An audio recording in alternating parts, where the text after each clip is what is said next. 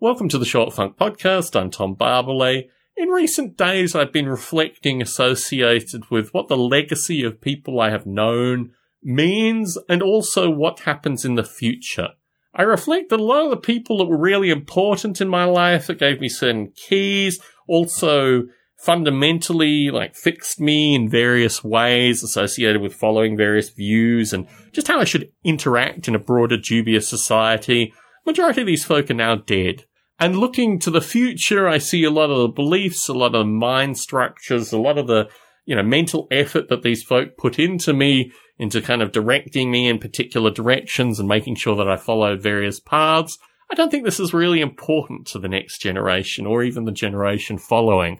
And then the slide, I start to wonder whether I need to unburden myself from some of these things and perhaps correct some of my perspectives. And I think about this in particular with regards to my importance of understanding certain parts of history, particularly the Second World War, to a certain extent also the Vietnam War. And in this light, I wonder what I should do with this knowledge, like having a, an acute understanding of the Second World War from a variety of particular perspectives, what my role should be going forward. A relatively close family member has a substantial collection of Nazi memorabilia. He's also ethnically Jewish. I think there's a component of the Jewish community that genuinely maintains Nazi memorabilia as a means of proving the existence of the Nazis and memorializing the impact that the Nazis have had. And I think in that light, it's an interesting and also perhaps slightly important pursuit. This isn't neo-Nazis collecting Nazi memorabilia. This isn't racists collecting Nazi memorabilia. This is fundamentally the oppressed group from the Nazis keeping aspects of the Nazi state as a means of memorializing the importance of the Nazi state and memorializing an understanding that this should not be forgotten. And in that light, I'm actually incredibly sympathetic to these kind of things. I have a few infantry journals and things like that. I think I have a Russian one and I have a German one.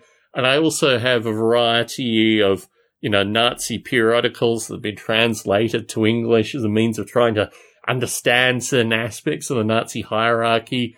Mainly that a variety of learned, in inverted commas, learned folk that were part of the social establishment and the social elite were heavily behind Nazi thought. And also, just in some regard, to memorialize some aspect of my life that I think is important.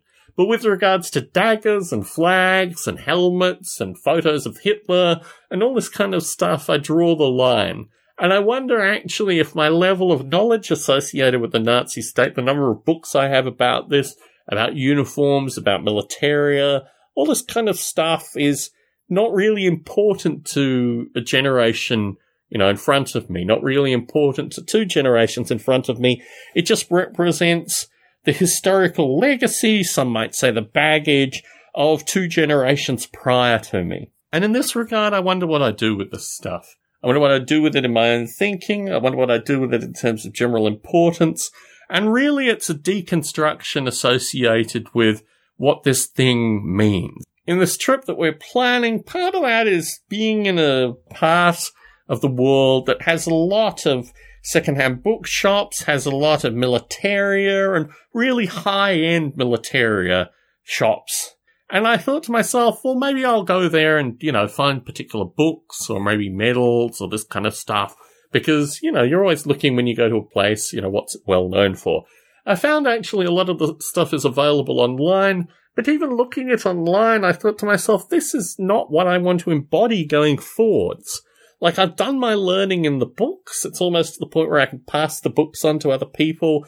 But maintaining artifacts from this period, this just doesn't sit well with me. It doesn't seem to be about a progressive, not necessarily a progressive in the American sense, but a kind of intellectually interested in pursuing future generations of thought, encouraging future generations of thought. So what do I do from this predicament? Well, my general sense is I can't do anything that would encourage further embodying or eulogizing this thing. I've done enough of that. It's enough part of my psyche. I understand enough of the various perspectives. I have enough information personally. I'm at saturation. Holding these artifacts It's just not something I currently feel comfortable with. And I'm constantly thinking about is this just a historical legacy associated with people that have died before me?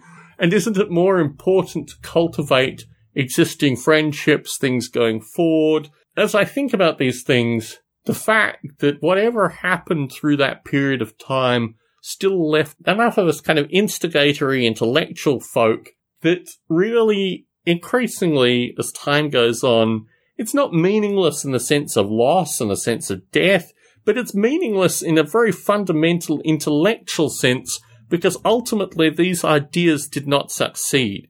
They succeeded in some parts. We've talked about fascist interactions in the current America. We've talked about various ideological techniques that were embodied through the transfer of people. But I find myself reflecting on the fact that none of these ideas have longevity in the face of people that want to give strong narration, in the face of people that want to move forward intellectually. And in that regard, I have to tip my hat in a certain degree to the next generation that are less stigmatized, less involved, less mentally present associated with the immense destruction and just general negative component to what occurred in the Second World War. But to this light, we cannot forget, and that is really my concern going forward, that not taking these ideas, these objects, and moving them to another generation enables the same things to continue to occur. Ideas like nationalism and all this kind of stuff just seem to grow and seem to predict that history might repeat itself once again based on lack of knowledge. This is ultimately the thing that concerns me here. Tom Barbalet in San Jose, signing out.